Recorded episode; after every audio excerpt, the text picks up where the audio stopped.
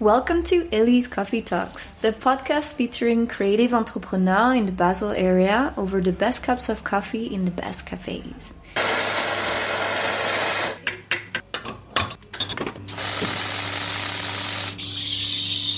Good morning, Cyrille. Good morning. We're here um, at the harbor of Bowen Island, that's it. recording in Canada today. I'm so excited. Um, Cyrille, you, as I see you, you're a digital nomad and have been for the past 10 years, about past yeah, 10 years. pretty much. yeah. Uh, I was the typical digital nomad for quite a while. Basically, I left. I left Germany when I was uh, in 2014 and decided to start going around the world. And I first traveled to Indonesia for two months, and that's where I met you.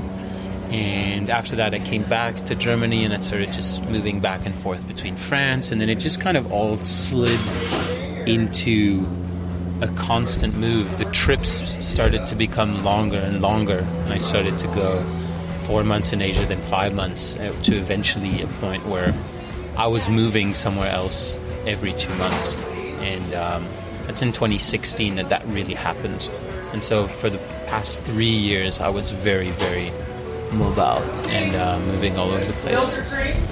And uh, the my my my longtime dream was pulling out socks out of my drawer from a cupboard because moving around with like your uh, your luggage constantly being open and like it, it was just it was just really becoming a hassle and it uh, it took me a solid year to find the place that I wanted to settle down again Yeah.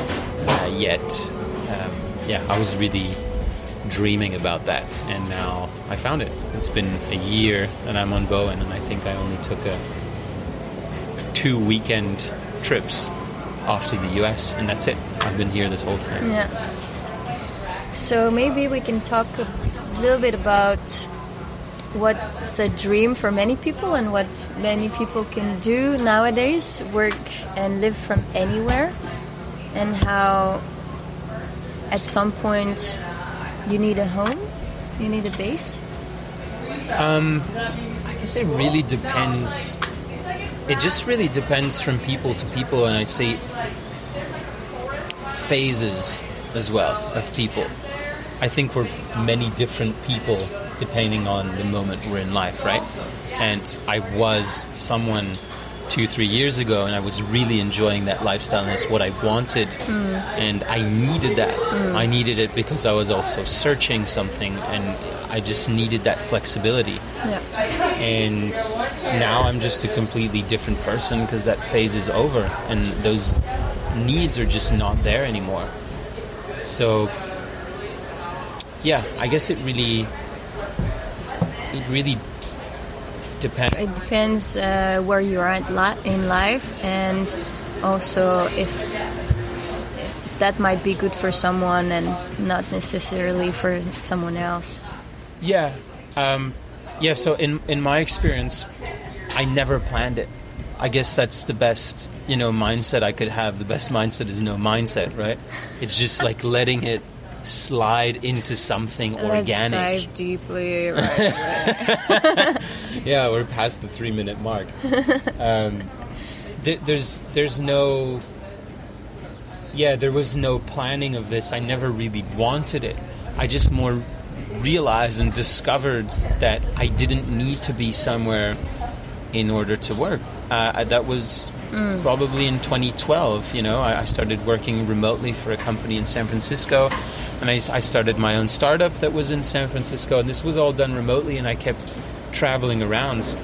And um, that's not something you wanted, or it's never something you dreamed of. it's never something I dreamed of. It's just really something that happened, yeah, naturally. I, I, I dreamed of being happy, that was for sure. And as long as I wasn't happy, I was gonna keep, you know, searching. And luckily, I would, I was able to work from anywhere, and so I could live uh, correctly and with the right amount of money all the while still traveling and doing that spiritual search that I was on. I didn't have to, you know, do the traditional hippie backpacking trip with absolutely no money. And I, I heard people are now like asking for money in the streets of mm. Manila and stuff to pay their own trips. I didn't have to do that. I had the luxury of staying in nice places and treating myself to a good life while I was doing the spiritual search.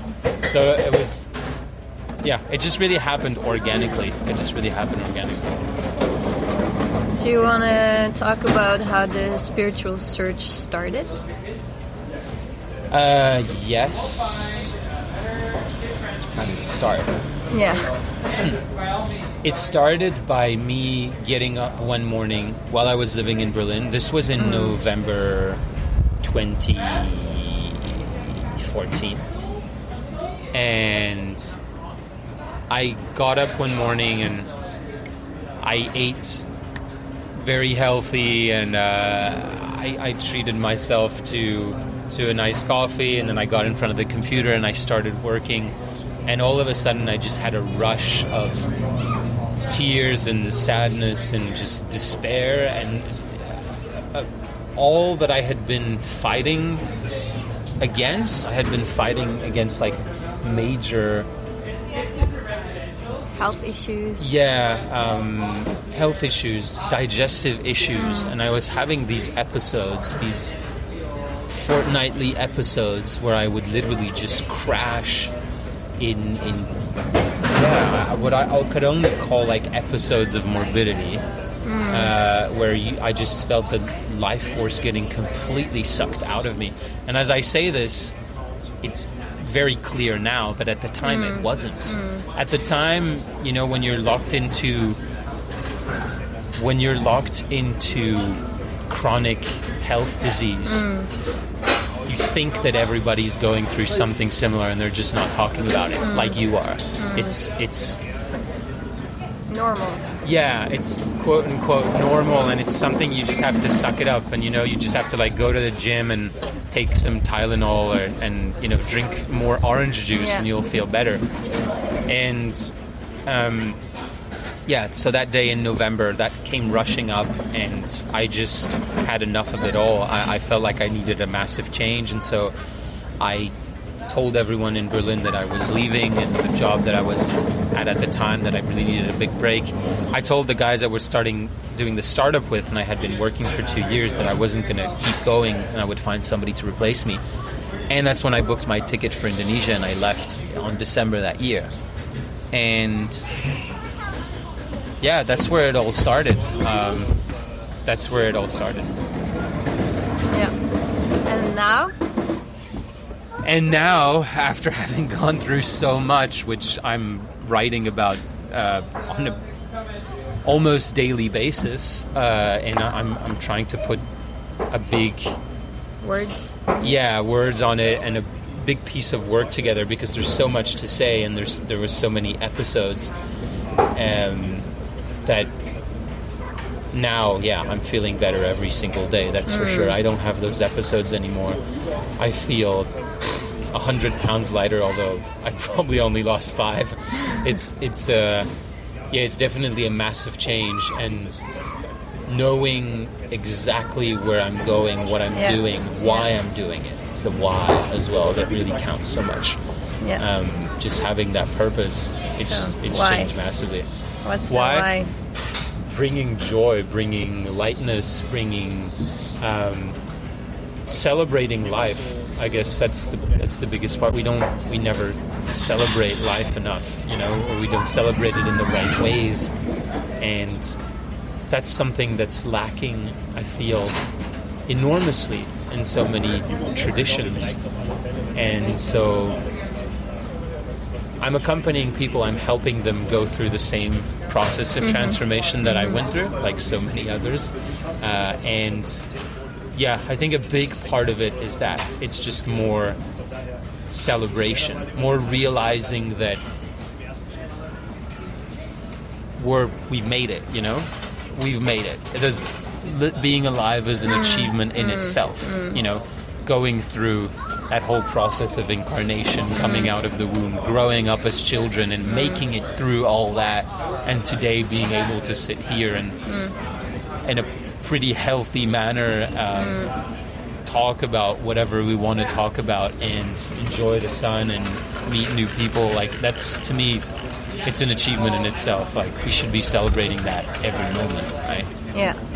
I'm totally celebrating that right now. Having As she's coffee sipping on her coffee at the harbor. and the sun with- is coming out. Yeah. The ferry just arrived and Yeah. people are coming out. All sorts of tourists coming to get spend their money and It's just coffee. amazing. I've just cried since I've been back to Canada almost every day eh, because it's so beautiful. I'm totally celebrating.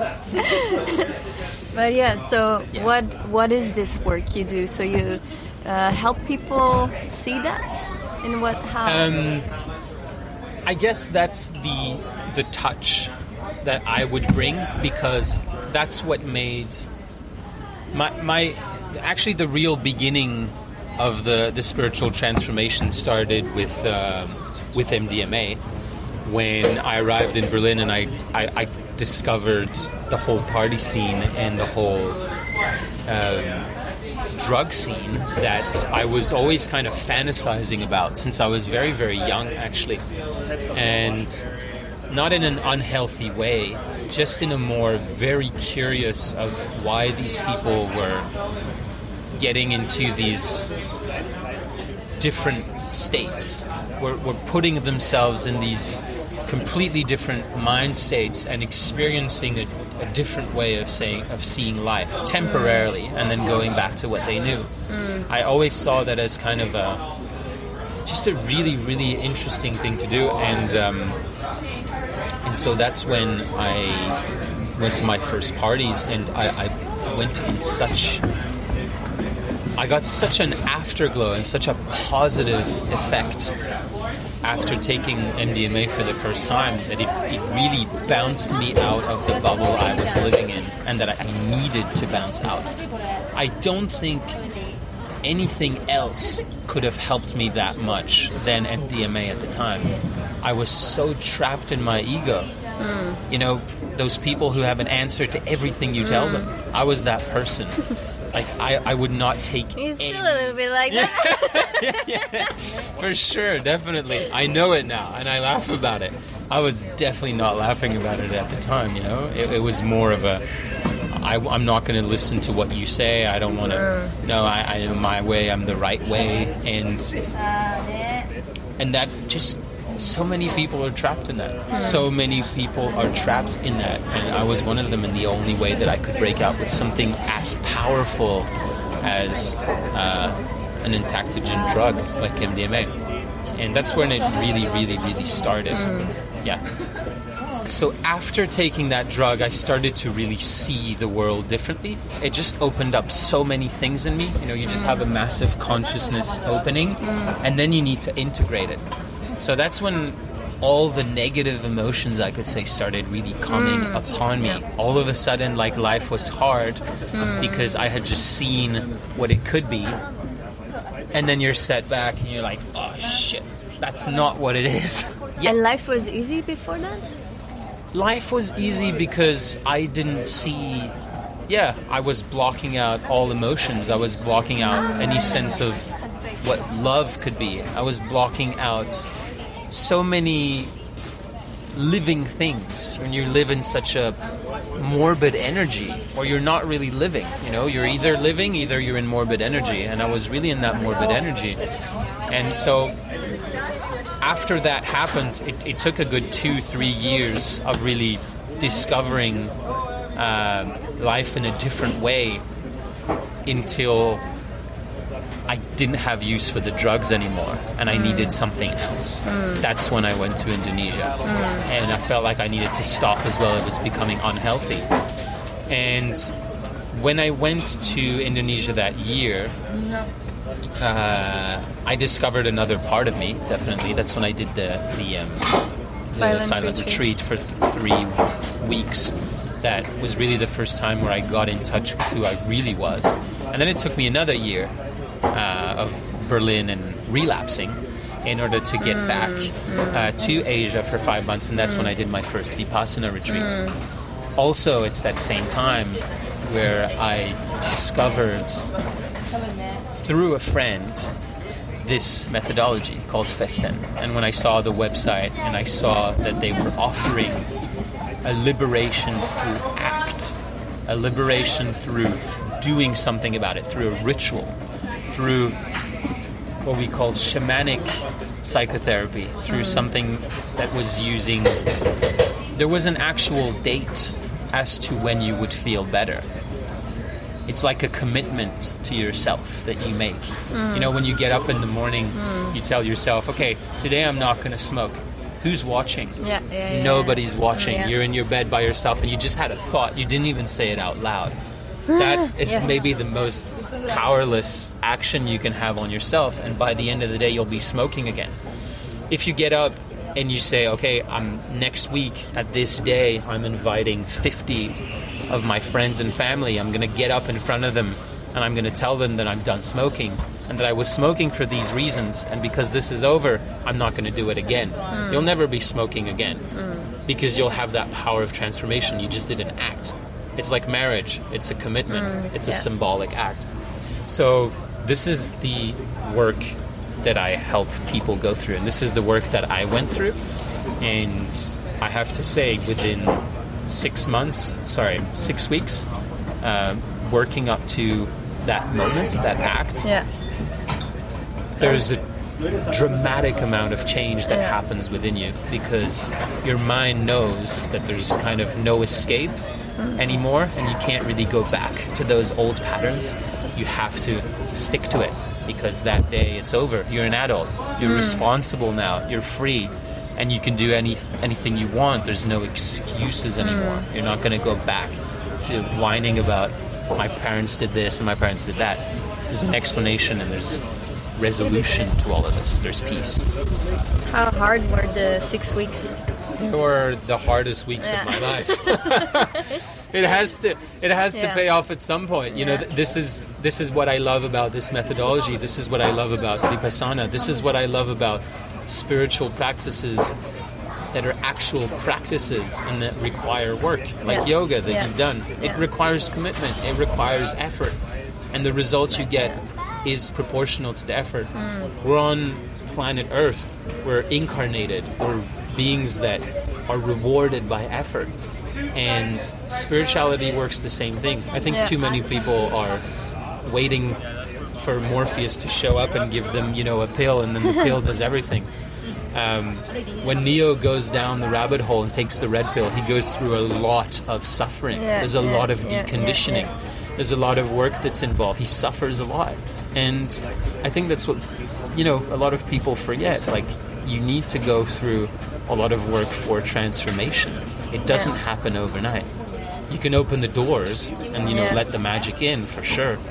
But But doesn't mean that life needs to be hard.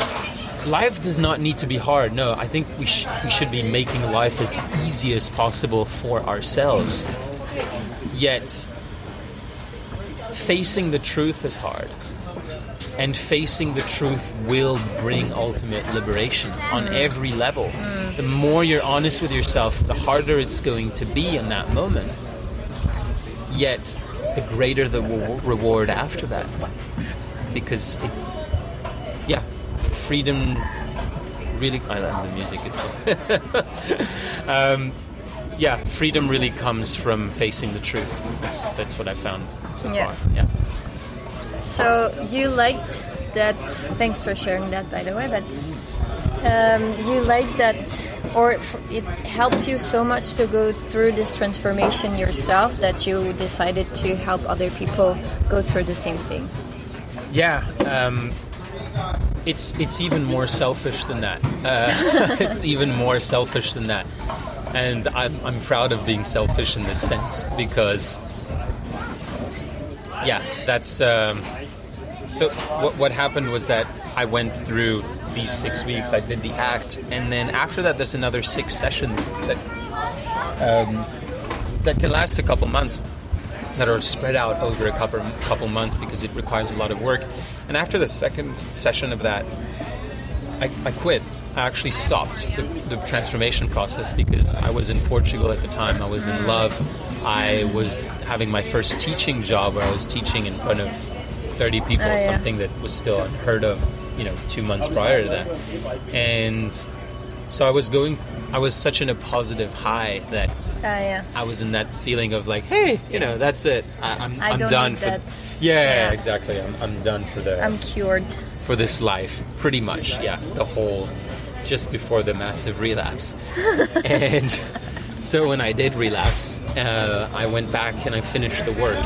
And once I did finish the work, I started feeling, you know what? Once this work is over, I'm gonna stop. I feel like I'm gonna stop working on myself, and I'm gonna. It's gonna be hard motivating myself that's when I realized that helping other people would put me in this place of accountability Yeah, to the yeah, yeah. Of saying, okay, you went through this process, you've discovered this awesome thing, you've discovered this thing that's brought you so much joy and happiness in your life. You need to share it now, and you're responsible for sharing that. It, it, it would be it would be horrible to just keep it to myself and Yeah. just hang on to that little bit of transformation and just mm. suck the life out of it. So I knew I would need to keep growing. And in order to keep growing, I need to be helping other people. If I'm not growing, I can't help them. And I do have so much devotion in helping them that it just pushes me. I it's my it's my kick in the ass, you know. Hmm. Yeah, I mean, it's always a little bit selfish what we do, you know? Yeah, it needs. It's. It starts. It It- starts. of course. Yeah, it really starts from. It starts from there, and that's why we were talking about unapologetic before. That's Unapologetically me. that's where it all starts. It really starts with fuck everyone, and you know I'm. My only priority is feeling better. Fuck everyone, but from a place of love. Just Yeah, yeah. Just. Uh, side note. from a place of self-love, from a place of I'm. I'm gonna take care of me first. Yeah. And the Otherwise, you cannot serve other people. you can't serve them correctly. It's always tainted with the hint of they're going to help me back. Yeah. They're going to do this. They're going to do that. Yeah. And as long as I didn't feel happy in my life, I could not help other people. I was trying. I was trying Mm. all my youth. All I was getting was people not accepting my help because they didn't ask for it yeah. and me not having So the right tools to help them it's it's a thing right it's that savior kind of Yeah. uh, thing we're just we're kind of begging for love in that way you know I back see, yeah. and so yeah I Ah, yeah. number step one obviously like I, I'm not the first one to say this but because it's I've been through it step one is just stop putting any sort of help towards the outside help yourself first Mm. and until you feel that river fountain of joy within yourself Mm. you can spread it then it'll be free you know Come to Bowen Island. yeah Feel come to Bowen Island you won't have to do anything it's the red pill yeah. No, you'll have to do a lot still. it's, it's expensive as fuck here. Yeah, sorry. Yeah. Um, yeah, help yourself first. help yourself first because after that you have so much spare Yeah. you have so much spare love spare happiness spare this and then you can give it out without expecting anything in return for real and people can spit at you back and you'll just be like all right you want another hug is that what you want yeah. that's fine That's what you do, huh? You, Yeah. you tell me so many stories where uh, there was one. people. Yeah, there was one story you were in Berlin and and one guy pushed you or some or bumped into you. I think I was on. I remember this story. I was on the.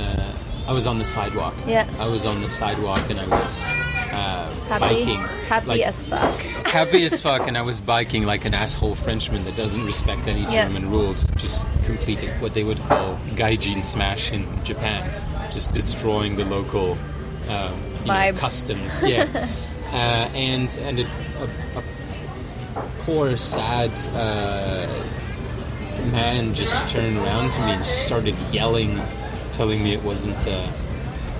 Wasn't supposed to be Yeah. on the sidewalk, and it wasn't, you know, a, a biking lane and I was feeling so happy, and he was feeling so sad that I just I just put down my bike and I, I went to reach out to give him a hug, and he was he was so like his brain cramped, you know. It just like it, it just didn't know what was happening. He didn't understand because you know his mind was expecting me to spit back. Yeah.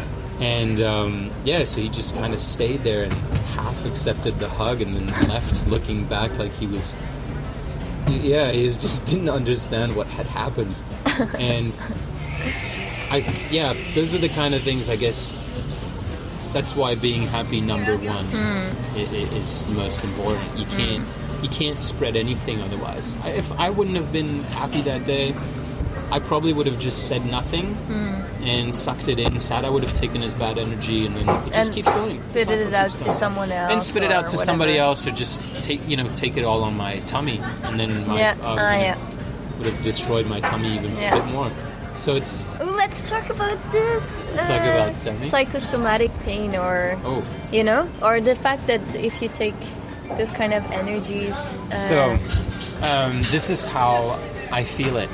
Yeah, my favorite topic right now. Okay. There's going to be a lot of information, probably. yeah. Nerd So, time. Uh, when we're born, when we're born, that's how it all starts. there's, there's a, we have a symbolic law that's inscribed in us, a bit like the Ten Commandments, you know. Mm-hmm. And one of them is, mom is love, and dad is security. That's what we expect as a child. That's what's innate to us. That's what being human is supposed to be.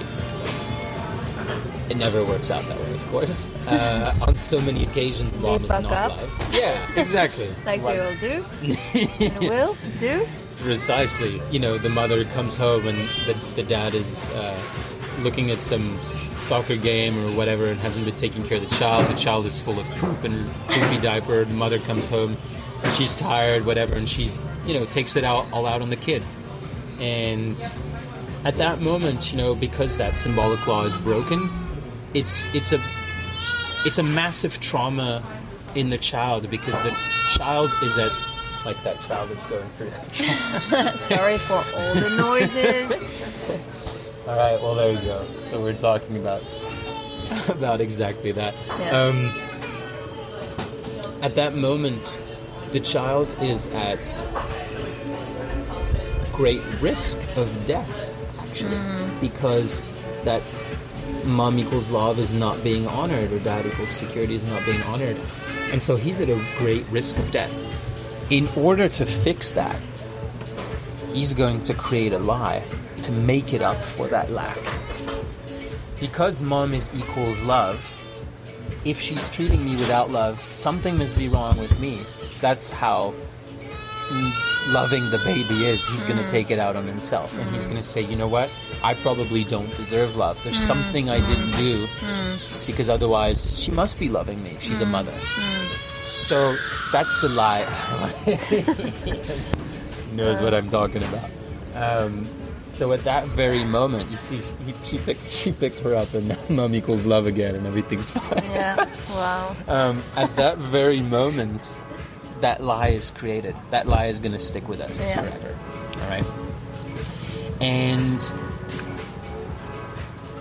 Then, when later on, yeah, when we're adults in life and everything, in order to avoid seeing all of those lies, mm. because remember, we still have the same mind, mm. so our mind still thinks we're in constant danger. Mm. And the moment we realize that mum was not equals love or dad was not equals security, we're at great risk of danger.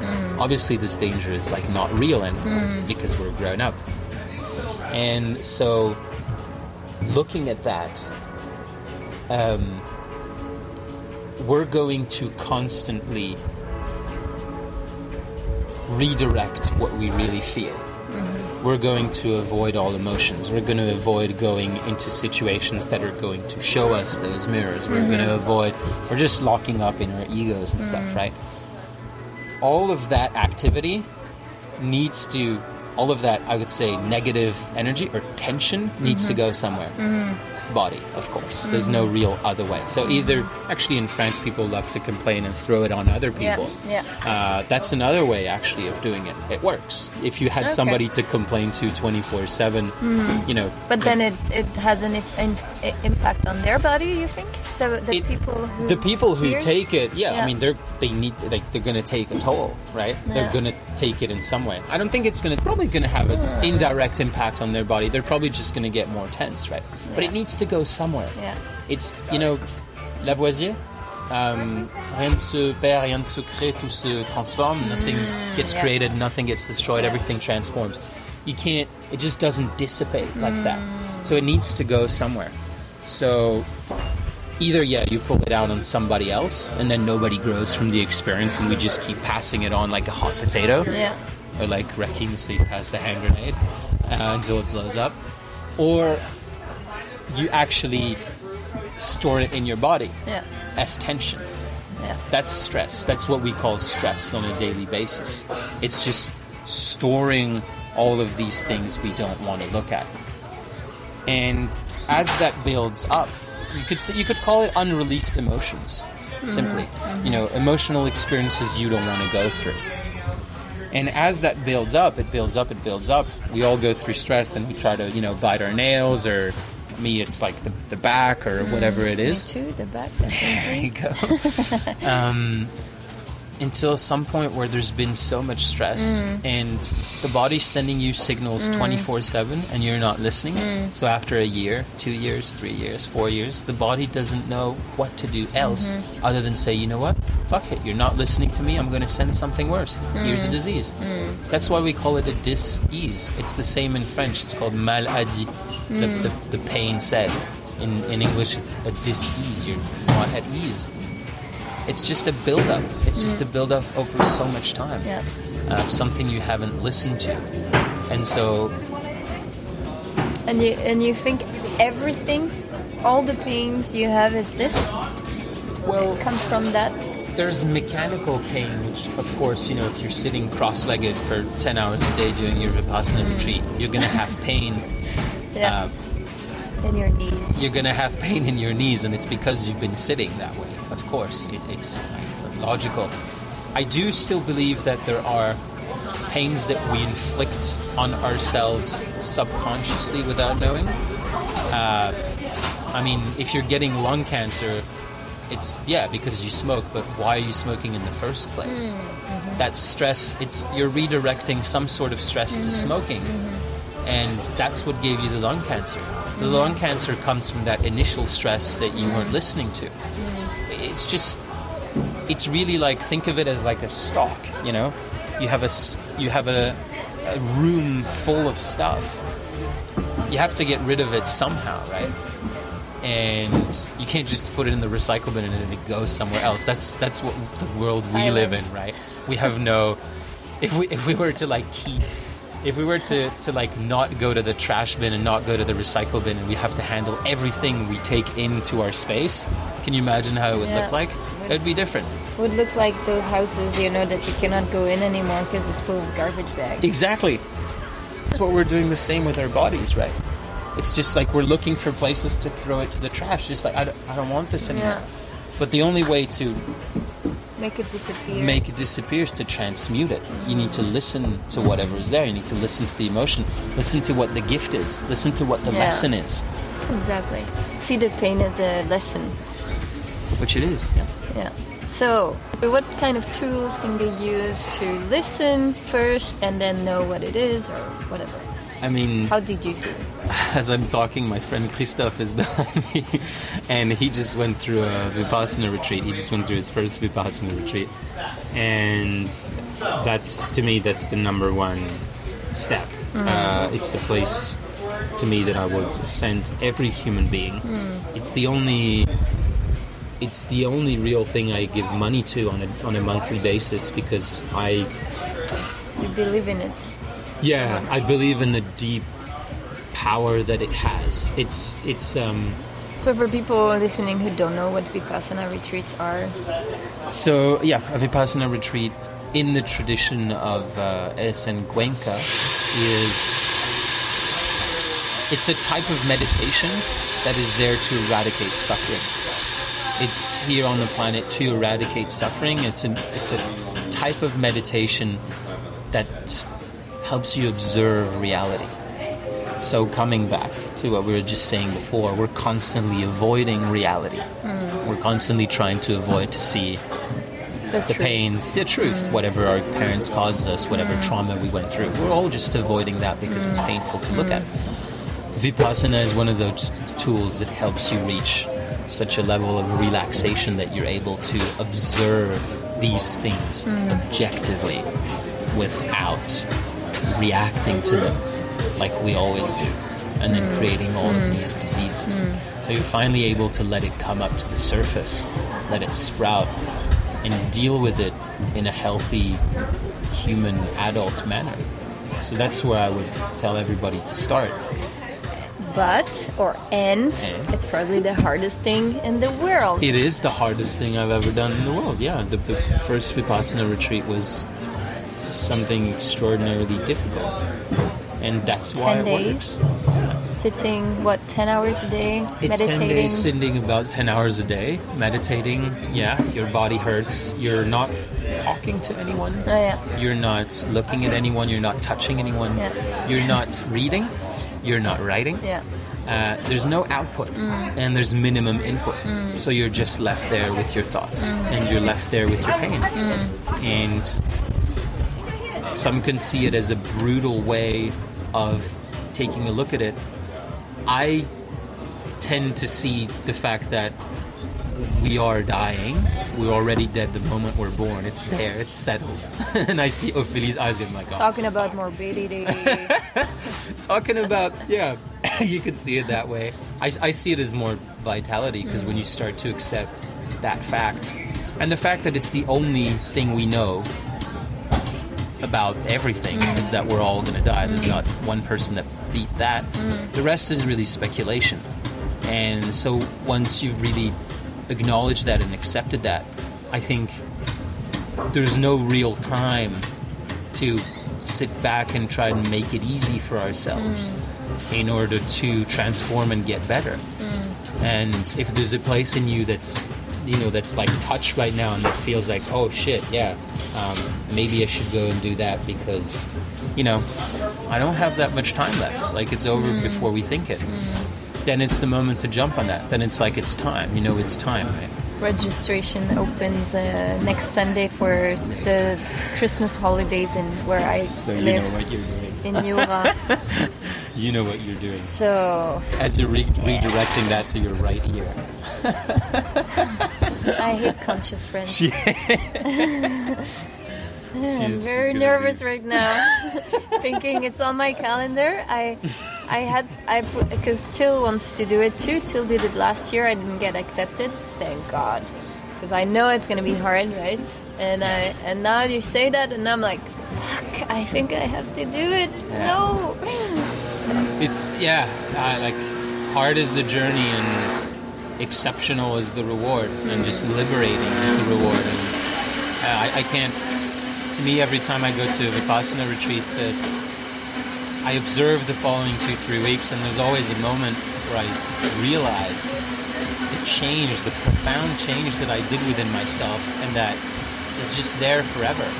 You know, when you you do so much change in, in a retreat, and it's really like pulling out you know the, the weeds but the weeds are still there for like a, two three weeks and then all of a sudden it, it just disappears Yeah. you realize yeah, yeah, you're not reacting to some way, something the way you used to and that's just and you're just more and more calm and peace, detached about it and you just you don't react. You- you're so much more in a peaceful place yeah I, I couldn't recommend a better tool than that one Okay. and that, that's really the door. It's, it's like it's like weed being a gateway drug. You know, it's like mm. once you've done that one, you're open to so much other stuff, and it's a daily practice that you can keep doing that keeps you yeah, in touch.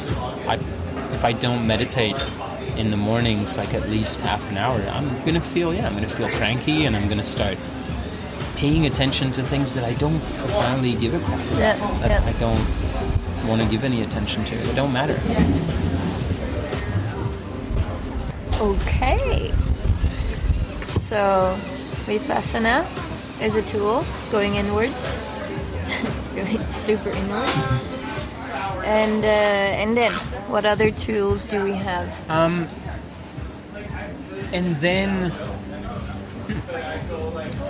and then uh, there's a lot more tools that I use with the people I help uh, in the second part of the of the process, and the biggest one of them is just grasping emotional intelligence. Um, we all heard, we've all heard about it. We all know a little bit about it. Yet practicing it again, it's all about practice. And in the work I do, it's the same thing. I always tell my clients they're wondering why they're not getting the results. It's like you know, if you don't work at school, you're not going to get good grades. If you work at school, you're going to get good grades. It's, it's it's as simple as that. And so this is one of the tools. And, and emotional intelligence. Every situation, every negative emotion you encounter in life, really knowing what that emotion is exactly. First step, uh, recognizing it. Secondly, knowing what it means. That's the most important part. Like the message that it's communicating to you. It's a language. It's literally just the body language speaking to you and telling you, wait, you're on the right track, or wait, you're on the wrong track. You need to do this. Hmm. This person has done that. I feel like this because it's hurting this part of you. Hmm. This is what you should do about it. Um, and then that really helps you develop empathy as well for the hmm. other person. You start understanding that you're just a tube with you know with which emotions go through and they're just little messages you stop being identified with them you stop seeing them as personal attacks uh, like Yeah. you know whatever comes to you so that part is really important So, then- how do you recognize emotions? how do you recognize it Yeah. um, In your, you feel them in your body. Oh yeah. Oh yes. Uh, I guess it, this is, would be an, uh, another topic. Like some some people, it's maybe more intense than others.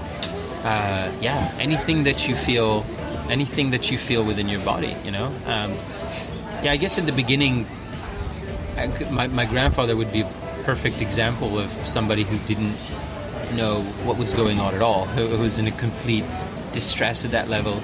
It was like.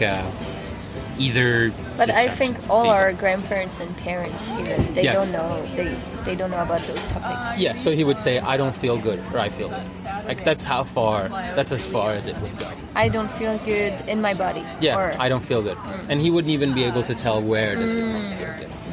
Um, when we say emotions, I mean, most of us still know, you know, oh, I'm feeling guilty right now, I'm feeling nostalgic, I'm and then it's another anger. thing to feel it and to acknowledge what you feel, right? To acknowledge it, yeah, and to acknowledge it clearly. Exactly. Yeah. So first of all, acknowledging it clearly, and then when you're there, you're like, okay, what's the message here? What am I called for? What am I supposed to do? And then you get into an action basis in response to that, and you actually do something about it. And you know, with, with emotions, there's always three. It's either you accept the situation that's going on, and when you do, for example, you know, we're here at the cafe. There starts being like a huge noise next to us we're getting a bit frustrated. Hmm. Frustration comes up. Okay, what do we do about it? First of all, we can accept it. And can say, okay, it's going to go away in 10 minutes or in two minutes. Accept it. And there at that moment, the chemicals that are in your body that were sent, that were making you feel the frustration, there's a chemical for that. That goes through your some system that I can't tell exactly. I'm not, I'm not a I'm not a doctor on that, but it will end up going through the kidneys and just going out through your urine, like it's transmuted. You you've processed it, right? Uh, we can also make it make the situation better. So I don't know, move somewhere else, for example, or we can quit and just completely live, leave the situation altogether. We always have those three options.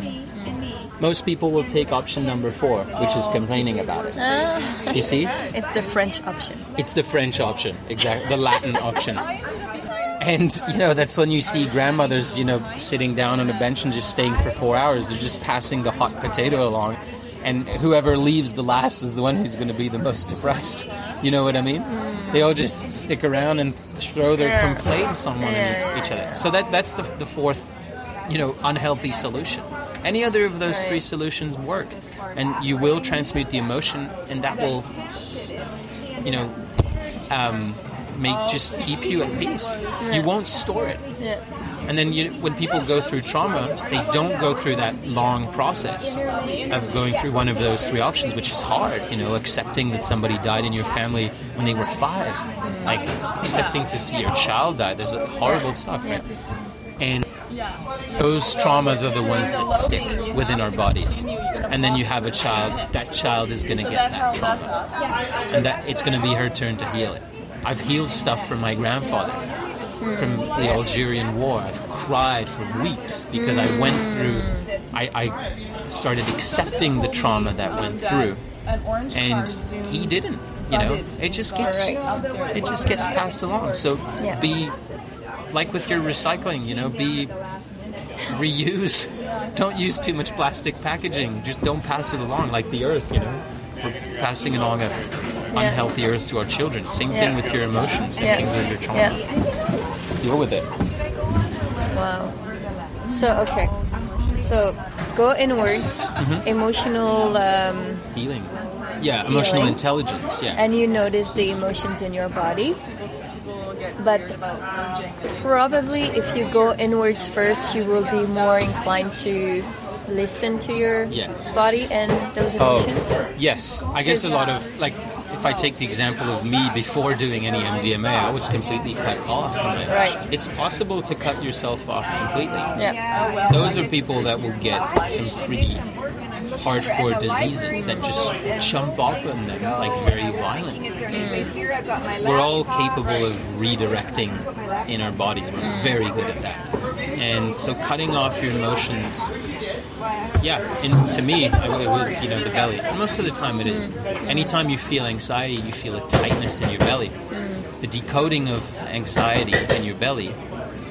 Belly is the center of expressing and expressing emotions. Mm. If you have tightness there, it means you're torn between expressing what you really want and on the other side you're afraid to say it because if you do that's going to bring up that famous lie of mom not being love and dad not being security.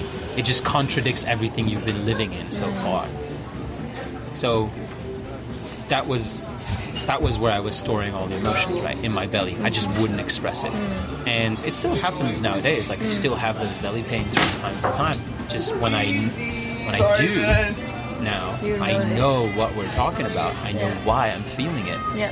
and um, You can I make the link right away to your life. I stop and I'm like, okay, what am I not expressing? Yeah. What's going on? And more often than not, I find what it is. And generally, I need to cry, and I sit there and I start really focusing on that area. Emotion comes up, and sometimes I'm just crying for no reason. 'cause I'm a human being, right? And it needs to come out. happens to me yeah, there you go. we do have that in common. Um, so yeah, and then it comes out, and I'm good to go. I can keep going. It's process. And then is there a third step? celebrating. and then celebrating. Unapologetically. It's hard to say, but Yes. yeah. Yeah. Then just celebrating the fact. That's that's a mm. beautiful thing to celebrate. The fact that we can feel emotions and let them come through us and let mm. them listen to them, react on them and just let them come out. Yeah. I think that's a that's a- Drink coffee at the harbor. Hmm? Drink coffee at the harbor. yeah, drink coffee at the harbor. Yeah. That's a good point. Go for a little hike. All the tough stuff. Yeah, do something fun. Yeah. For yourself. Do something And as don't fun. feel guilty about it. Because then, only then, you will be able to do things for other people. there you go. if you're happy. I notice it in my relationship also.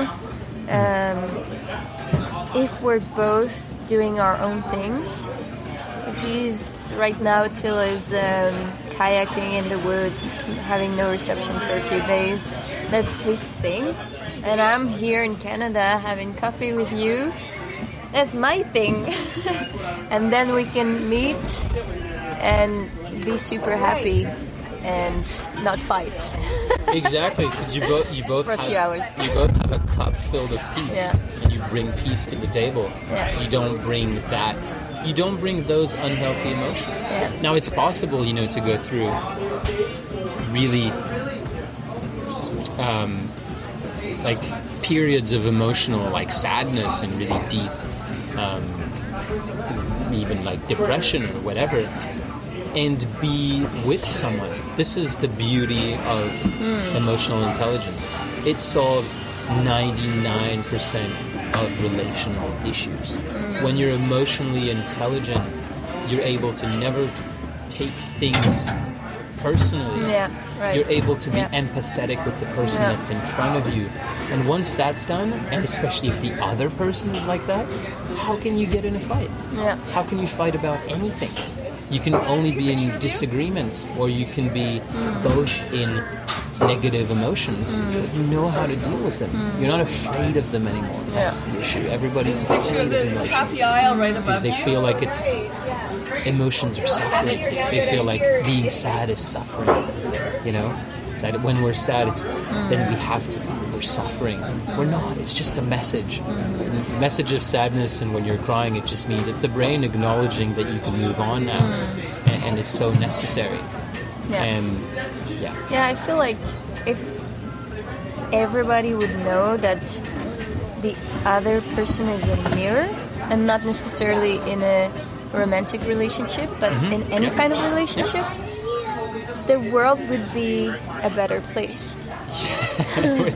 Well, it would be, yeah, it would definitely be more helpful. I, I have a tendency to say that to me, the world is a better place since I'm happy. You know, it's, it's, I don't, I, I mean, I, I see it as an awesome place. I used to hate it. I used to really You used see to it hate as a it? sucky Okay. place. Ah, yeah.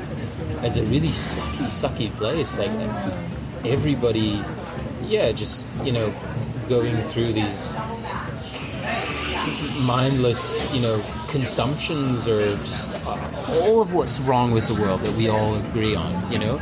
I would see that as something mm. really negative, and in the moment I started becoming really happy and at mm. peace, the world is perfect to me. I mm. understand how just, yeah, we're all growing, we're all growing at a level. We're just at such different speed and such different levels. Everything is here for a reason, and. Um, the world is becoming a better place. How It we want to see it, yeah, it is yeah. becoming a better place um, all the time because we're just human beings. That's what we do. We just spiritually grow. Mm. If there would be a bit more spiritual growth and a bit less outwards growth, Mm. it would.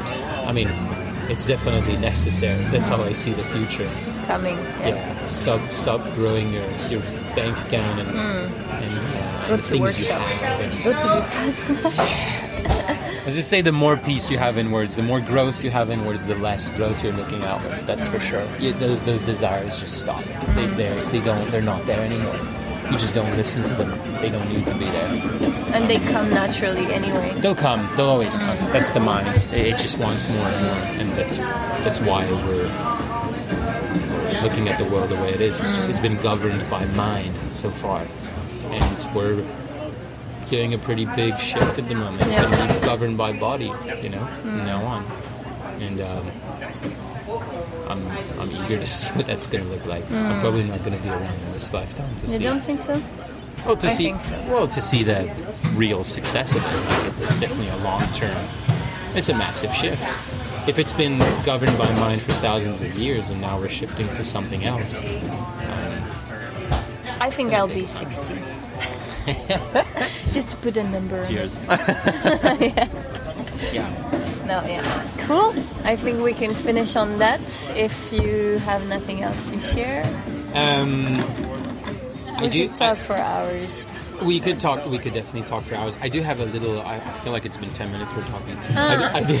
I do have a light, a, a tiny thing to share as well, which is one of another one of my recent passions that I've discovered, and because th- this subject just brought it up, we're shifting from letting our minds do the decisions for us. The millions of decisions that we're taking every day, because we are. Every single thing that we do is a decision. There's way more than we think. Um, and so far, we've been taking them with our minds. I want to quickly explain that mind is only based on the past. It has no knowledge of the future, and it will only take decisions according to self survival. It just wants to make you survive and make sure that you're not going to get hurt again. And so it's going to take help.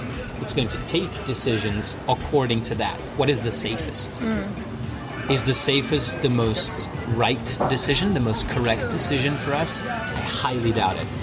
Safety doesn't bring growth, right? Mm. Daring and following our intuition will bring us new experiences. Remember when you were a kid, why were you so happy and so had such a glow in your eyes? Because your mind uh, hard drive wasn't full with crap mm. yet. It was filling up slowly. Every time you know you would suck up something and just like take it in with mm. bitterness, it would just you know one, put one more thing in your in your hard drive. But you were full of life and full of like intuition and just letting things flow because you would trust your body alone. Your mind wasn't that powerful yet. And now as adults, it's just so ingrained in us and it's so like holding us back from having so many extraordinary experiences that will bring us negative emotions in the process. It's not, you know, just a it's not just like rainbows and unicorns from there on. There are negative emotions and negative experiences, mm-hmm. but they're the correct ones for us. Oh, and again, you see it as a lesson. Yeah, So- exactly. Because we're just here to grow. We're Yeah. just here to experience as human beings, right? So Sorry. this no, no, it's fine. This shift, this shift that's happening, where we leave the mind as our decision-making process and Yeah. we're shifting to our bodies. This is something that the human design tool helps us with. It helps us with because we all have a different way of taking decisions. Um, a lot of I, I, I hear a lot of things about saying you know trust your gut trust your gut yeah you're right trust your gut for the people that are sacral and that's like two-thirds of the population so most of us some of us out there don't have such a powerful sacral energy they're connected to something else some are actually linked even to the moon and they need to wait 28 days in order to take a correct decision because they're linked to the moon and that's what makes them experience waves of positive or negative uh, emotions. Uh, me, like you, actually, we're both, we have an emotional authority, which means that our emotions are way stronger than our real sacral response. I'll rephrase that. Our sacral response is biased by our emotions. If you're with your boyfriend and he says, Oh, let's move in together, and you're in a really positive state, your sacral is going to say yes. He asks you that at a negative moment, your sacral is probably going to say no. Ah, right. So you Yeah. can't really trust your sacral here and there and just say, I'm going to go with it right away. Some people are like that, those that have sacral authority. But us, which is 50% of the population, we need to wait it out. We need to wait because we experience the positive emotion, then it goes down, we experience the negative emotion, and then we reach what we call emotional clarity. Once we reach that, then we can take a proper decision because we've experienced it in a positive feeling and in a negative feeling. We've seen both sides of the coin. So Right. I I'm, remember that call. yeah, I couldn't, I couldn't dig into, it. I could dig into it for hours, Yeah. but basically, I'm uh, for the uh, listeners, I would highly recommend recommend you check that out and you check out your chart and see what your authority is and how it works, because that is your new decision making process, and it will contradict a lot of what your mind thinks. In a lot of situations, you'll be drawn to do something. Your gut will say yes, or for some people, it's the spleen. Uh, your intuition will say to do something, and your mind will be like, "But no, we shouldn't do that. If we do that, then that, that, that, that, that happens." It's all a question of not giving a crap about everything that mind says, because mind is here to help us talk, write, uh, run, Stay uh, alive. yeah, stay alive and perform. It's a brain. but it's the worst thing to take decisions because it doesn't take into account The rest. the rest, the Yeah. people, and Yeah. everything. And our body do, and our body does. Our bodies know exactly what's right for us and for other people. We just need to like let go of trusting mind. The body knows everything. It's the perfect tool. It's a perfection. We just we just have to stop questioning it and Yeah. constantly saying, "No, I'm," you know, my head says I'm right. I should do this. I should do that. No, your body knows way better than you. Way better.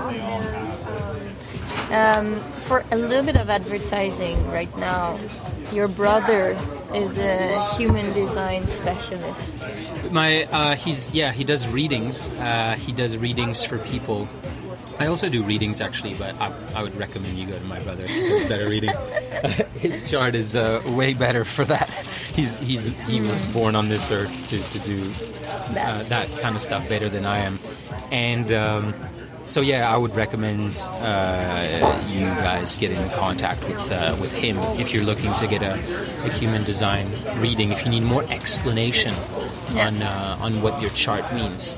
And so his name is Cassien Labesse, and his website, do you know it by heart? Uh, I think if you type in Cassien Labesse, maybe if you even type in Cassien, it's, I think he's one of the 20 people in this world to have this first name. So C A S S I E N. Uh, and then Labesse is my last name, of Yeah. course. And yeah, you'll probably land on his website and you can contact him there and get a reading. And as for mine, you can just go to the celebration.ca and that will take you right to the website where I do um, What my- you do. my mind mechanical work with plants, yeah. Including human design as well. Yeah. Thank you, Cyrille. Thank you, Philippe. There might be an episode number two. Let's see. Just always thinking about it already. The sun is completely out now. There's not Yeah. a single cloud, and it's a beautiful day. It is a beautiful life. Yeah. So thanks for listening. Thanks so much. And we hope there was not too much noise.